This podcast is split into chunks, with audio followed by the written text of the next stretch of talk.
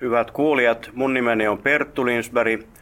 Tehdään kollega haastattelua ja haastateltavana on neurologian dosentti Aki Hietaharju Tampereen yliopistollisesta sairaalasta.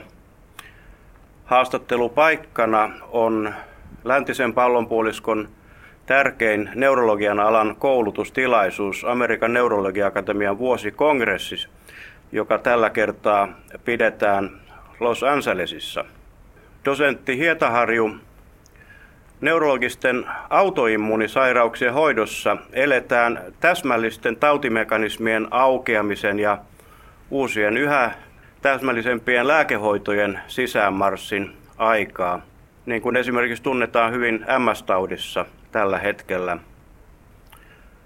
Yksi neurologinen autoimmunisairaus, jonka keskeinen patofysiologia on jo kauan ollut tunnettu, on myastenia gravis. Ilmeisesti vasta-ainehoidot tekevät tuloaan tähänkin sairauteen, vai mitä, Aki? Kyllä, näin näyttää todellakin olevan. Meillähän on ollut jo tässä kirjallisuudessa jonkin aikaa raportteja ensinnäkin rituximabin, joka on näitä monoklonaalisia vasta-aineita, niin sen tehosta vaikeassa myasteenia graviksessa, kun muut hoidot on käytetty. Ja tästäkin on meneillään faasi 2 tutkimus, joka käynnistyy muistaakseni vuonna 2014 ja viimeisimpien tietojen mukaan sen pitäisi ensi kuussa sitten päättyä Yalen, Yalein yliopiston ohjelmoima tutkimus. Ja sitten toinen mielenkiintoinen monoklonaalinen vastaine, josta täälläkin on ollut sitten, sitten tuoretta tietoa, on ekulitsumabi, joka on jo Suomessa saatavillakin. Sitähän on ollut käytetty paroksysmaaliseen nokturnaaliseen hemoglobinuriaan. Ja e, Tämä monoklonaalinen vastaine on sitten tuohon se vaikuttaa oikeastaan tähän komplementtikaskaadiin, eli, eli tähän terminaalisen aktivaation pyrkii estämään. Eli tämä sitoutuu tuohon C5-proteiiniin ja sillä tavalla sitten estää sen jakautumisen C5-aaksi ja tämä johtaa taas siihen, että tämä taudin kannalta tärkeä solutuhokompleksi jää sitten syntymättä tai muodostumatta. Eli tämä lääke näyttää olevan nyt sitten tarkoitettu nimenomaan refraktooriseen eli erittäin vaikeasti hoidettavaan asetyylikoliinireseptorivastainen positiiviseen myastenia gravikseen. Se on laskimon sisäinen valmiste. Tällä hetkellä näyttää, kun sitä on tuossa analysoitu ja analysointia kuunnellut, että hankalia puolia näyttää olevan se, että tämä laskimon sisäinen hoito pitäisi toteuttaa joka toinen viikko ja saattaa aiheuttaa jopa näin ajatellen vähän ongelmia sen lääkkeen saatavuuden kannalta tulevaisuudessa, mene ja tiedä. Merkillistä on se, että tässä on tutkimus, joka on hyväksytty, mutta niin kuin ensisijaisen päätemuuttuja osalta niin jäi kuitenkin negatiiviseksi tämä tutkimus.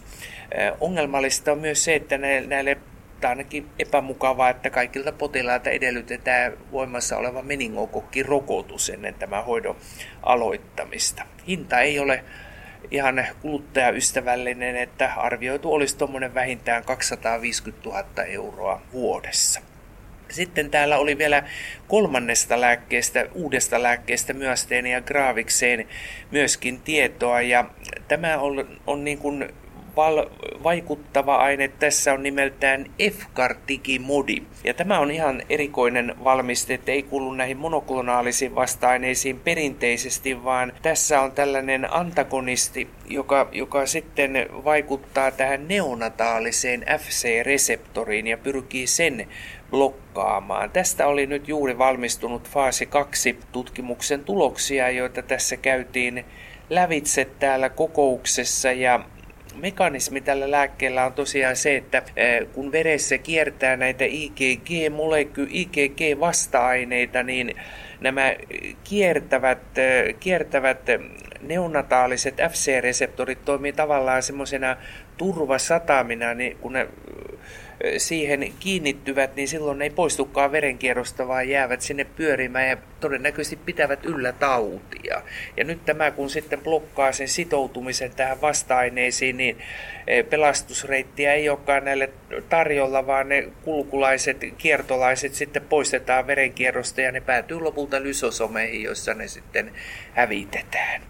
Eli, eli tästäkin on lupaavia tuloksia tullut, ja tämä ei välttämättä tarkoita tämmöistä refraktorista myösteeniä graavista, vaan ihan perinteistä yleistynyttä myösteeniä graavista. Ja olisi varmaan, jos tämä tulee toimimaan ja hinta on ystävälleen, niin hyvä lisää, ettei meillä vielä liikaa näitä myösteeniä graaviksen lääkkeitä ole tällä hetkellä.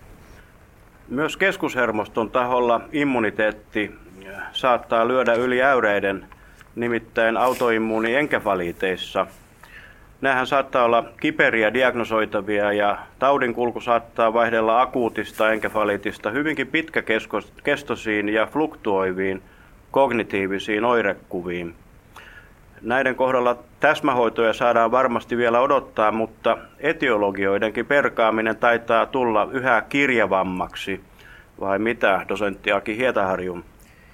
Joo, ensinnäkin tässä näyttää olevan se ongelma ja haaste, että näitä uusia vasta-aineitakin löytyy koko ajan. Täälläkin törmäsin pariin uuteen tulokkaaseen, jo, joista ei nyt ole aikaisemmin kovin paljon vielä ehtinyt kuulemaan. Toinen oli viime, vuonna, viime vuoden loppupuolella Ranskassa ja Espanjassa todettu AK5-vastainen, joka tekee kanssa hyvin tämmöisen perinteisen limbisen enkefaliitin kuvan, vähän samantyyppinen kuin tämä NMDA-reseptori vastainen kuva, mutta on kuitenkin sitten erityyppinen vasta-aine. Ja toinen sitten ehkä muista yhteyksistä enemmän tuttu on tämä GFAP eli Glial Fibrillari Acidic proteiini, jonka on todettu siihenkin liittyvän vasta-aineita ja on tullut esiin tällaisia taudinkuvia, joissa keskeisiä piirteitä ovat toisaalta enkefaliitti, mutta myös myeliitti.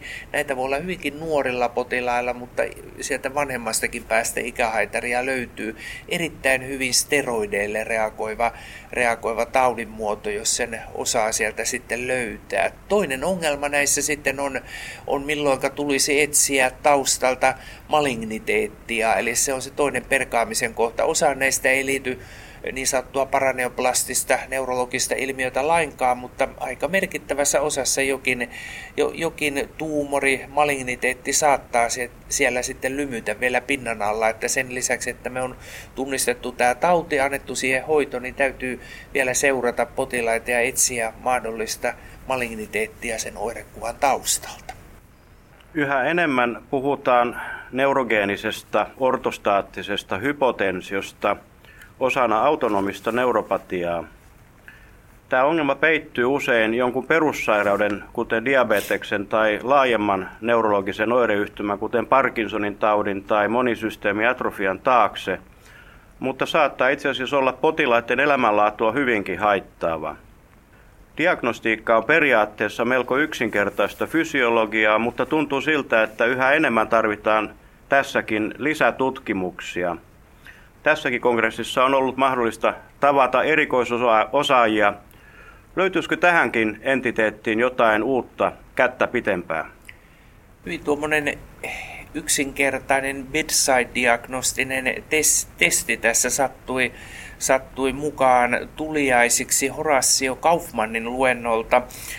Ihan tuossa viime vuonna olivat kehitelleet, kehitelleet sitten sitten testiä, joka olisi tehditty tämän vuoden puolella julkaistakin, eli kohderyhmänä potilaat, joilla on jokin tällainen neurodigeneratiivinen synukleinopatia, esimerkiksi juuri mainitsemasi MSA-tauti tai levyn tauti. Ja sitten kun näillä potilailla alkaa esiintyä huimausta ja tasapainovaikeuksia, niin tulee miettiä, että liittyy, liittyykö se tähän tautiin ja se etenemiseen, vai onko siellä jokin ei-neurogeeninen syy, kuten anemia, polyfarmasia, joka on erittäin yleinen ja pitäisi aina sulkea pois nestehukka tai jotain muuta, että mistä päästä lähtee sitten selvittelemään, niin totesivat näinkin yksinkertaisen testin, että kun mitataan tämä ortostaat, tehdään tämä ortostaattinen koe, mitataan siinä sitten pulssi ja sitten, sitten verenpainetasot ja otetaan suhdeluku, eli